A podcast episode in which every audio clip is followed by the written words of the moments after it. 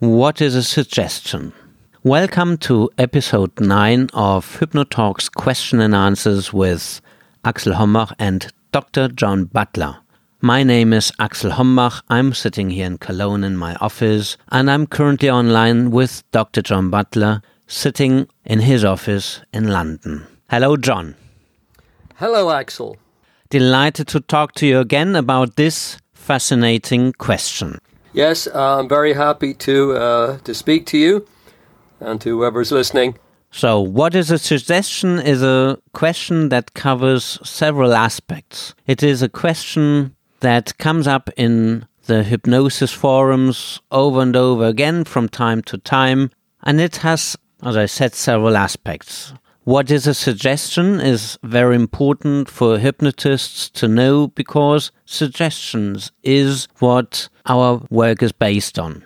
When we talk about what is a suggestion, we also need to talk about how do we apply suggestions? How powerful are they really? What are they comprised of? What do they contain? A lot of things. And with that, let's start, John. When you hear the question, what is a suggestion? When you answer that quickly before we go into the other aspects, what would be your quick answer to what is a suggestion? Well, let's see. Uh, the first thing that comes to my mind is that from a very practical point of view, the suggestion is a stimulus. It can be verbal, non-verbal, it can be visual and so on, tactile and so on.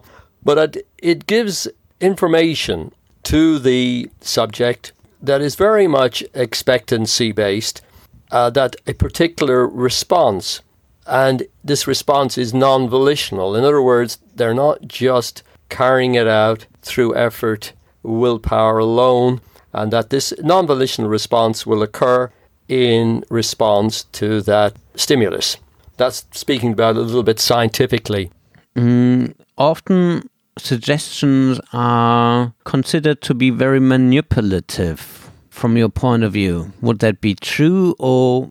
Well, again, the word is not the help, most helpful from our point of view because it always carries some element of somebody being under something. To suggest is not the same as to directly give an instruction.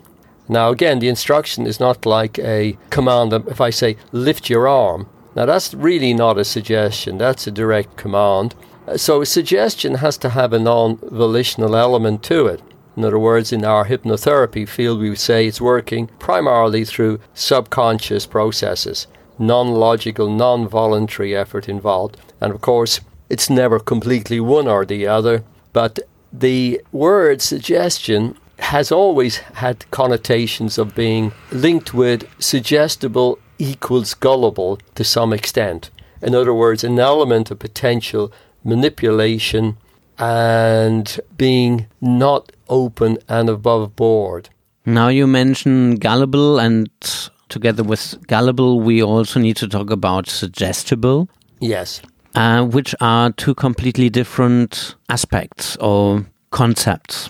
Yes, Axel. Well, we in hypnotherapy, uh, in the format I teach it at least, very rarely use the word suggestion nowadays. We use it because it's still got common currency, but we prefer to use the word responsiveness and we often, even when we're talking about suggestibility testing, and testing is not always the best word for people, we'll talk about responsiveness training. Responsiveness may be assessment if we had to at the beginning with a client, but responsiveness training is a positive thing. We're teaching you to build on what is a natural occurring phenomenon with the human mind. And we are avoiding where we can, slowly but surely, replacing the word suggestion with programming affirmations and other descriptions, programming instructions and directives and so on. But we always are including in that that element of non voluntary, non willful responsiveness.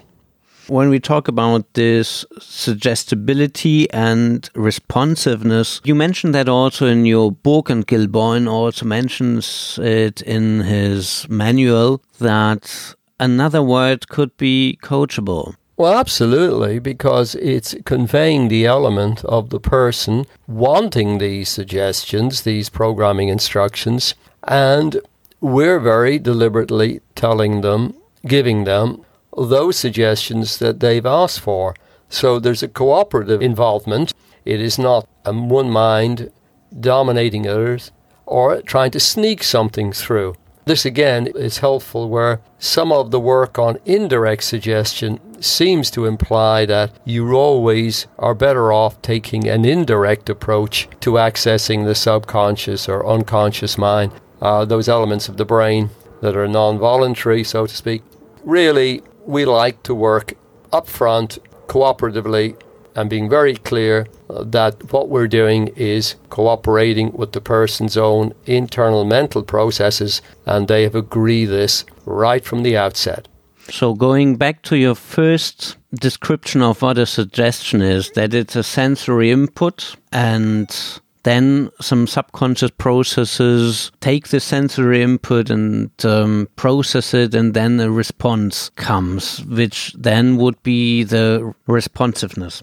Now, when we work in hypnosis, the main way that we convey our ideas to the client, uh, the suggestions that he asked for, the ideas that he asked for is by choosing words. So in hypnosis, the main form of suggestion would arrive at the client in the form of audio input.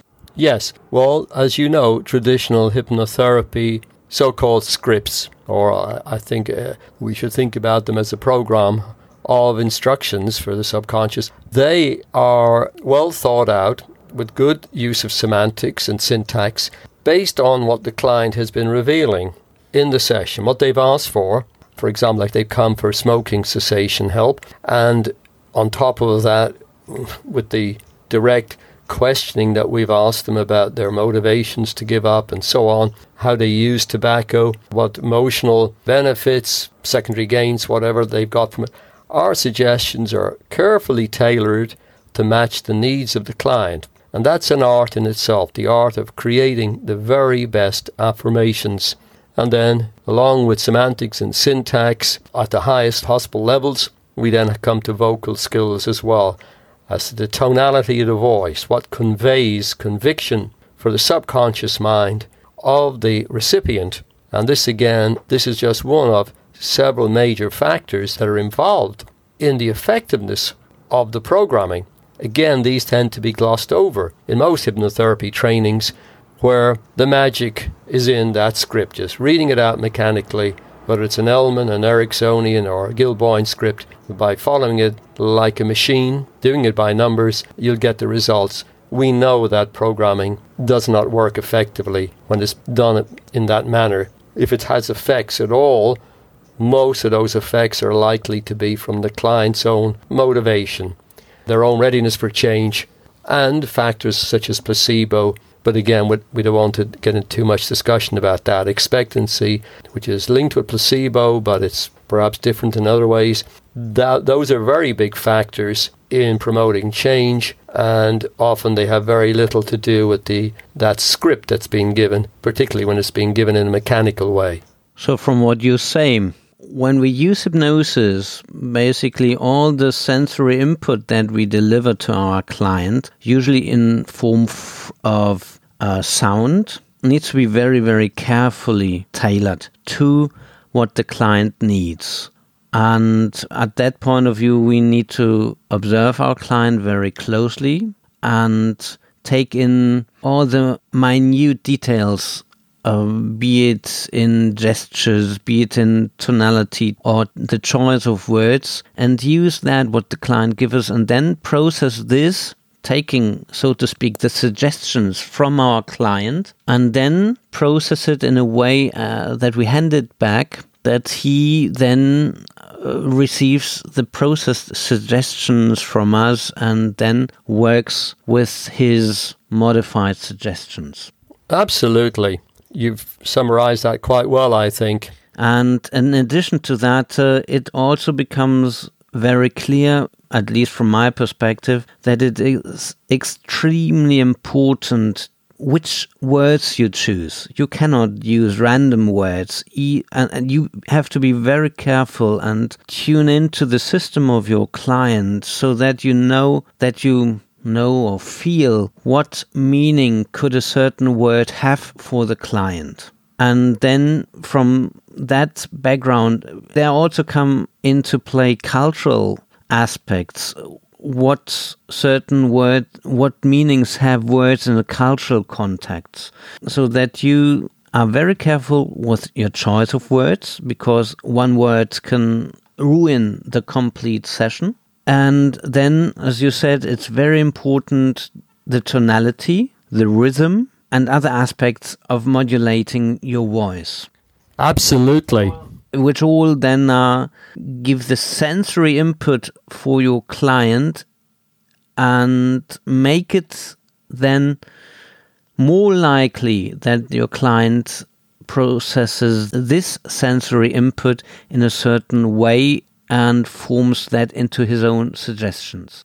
Well, absolutely. The whole art of giving programming requires you to have done a very good consultation. So you've got a lot of information, as you said, all that observation, those observation listening skills, which you can then take further with some uncovering work to make sure you've got a very good understanding of the emotional issues involved that motivate the client to do the things that they don't want to be doing and to move them in the right direction, in a healthier direction. And then, of course, your vocal skills that need to be developed to a high level and language skills. All of these then combine to produce the most effective response within that client. Words have many shades of meaning, and there's different cultures and language elements to take into account. And we see that very strongly with people who have, uh, again, different levels of education, but across cultures, words don't translate just mechanically, simply from one medium to another, so to speak. We have to be very, very careful about that. And the best choice of words is very useful, very important for a therapist. When you think about political speeches, they're worked on by anything from 12 to 30 or more people to make sure that certain words are included, sometimes words deliberately vague to allow for different shades of interpretation and meaning, and other words which are very definitely meant to convey a clear message to the audience. So there's an awful lot to learn about language and its use in when you are a hypnotherapist.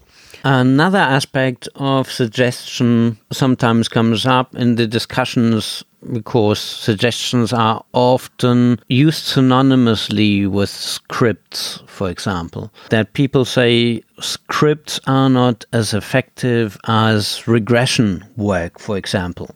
However, from what we discussed in this short episode, um, everything that we give our clients as a hypnotist, no matter if it's a regression or if it's a different kind of programming, even the regression is sequence of suggestions that we give our client so that they go to earlier instances of a certain emotion or belief. Yes, absolutely. We can't not communicate, as the old saying goes. We can't avoid suggestion.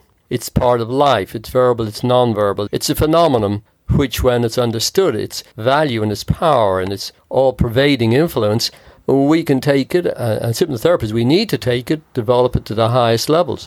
So you're programming a person when you're taking them back. There's expectation and confusions, misunderstandings they have about it. So there may be interfering suggestions. There's positive suggestions in the form of expectancy and placebo, even though those are also different phenomena depending on how we define them exactly. And then when you take a person back to early experiences, you're uncovering suggestions they were given as children or in somewhere in the past where it, a maladaptive learning occurred and we as therapists need to be aware of how those suggestions have affected them and be able to help them clean those from their subconscious in a sense, to weaken and modify the fixed suggestions, the fixed ideas, and replace them with constructive, appropriate, helpful, and mature suggestions for their development. What you described, a fixed suggestion, fixed idea, would it also be possible, valid to say that a suggestion is a different word for a meme? Well, in the way that the word meme is used, as I understand it, it's more of a, yes, it's a culturally based idea that becomes established in the mind.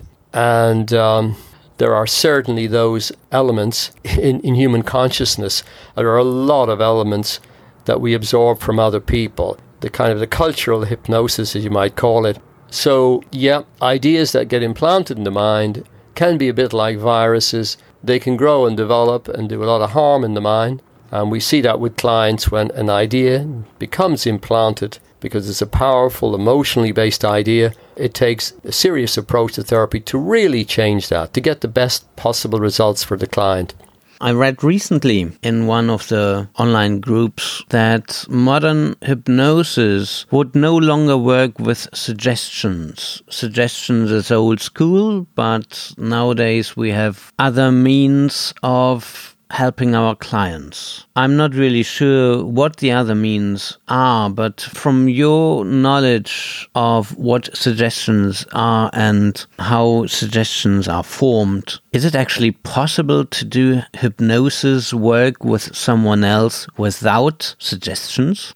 Well, I'm not sure what's being referred to there. We divide our work up into different elements and approaches, such as this is now programming. This stage of the therapy session is now regression. This is uncovering. This is decontaminating old programming, old experience.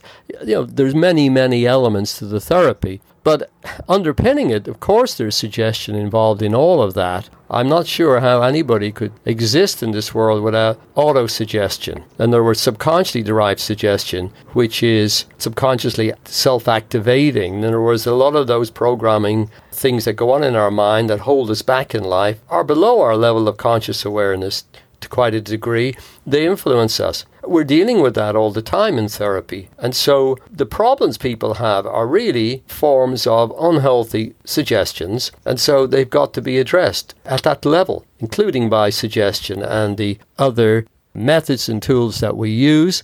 I would also say that uh, the academic uh, scientific literature on the subject of hypnosis largely holds the view that hypnosis is a form of suggestion, suggestibility, cognitive behavioral approach, which includes kind of elements of suggestion, uh, expectancy based on socio-cognitive model of the mind. The people expect to be hypnotized. They expect to play a role with the hypnotist. The hypnotist plays a role, also based on his expectation of being a hypnotist.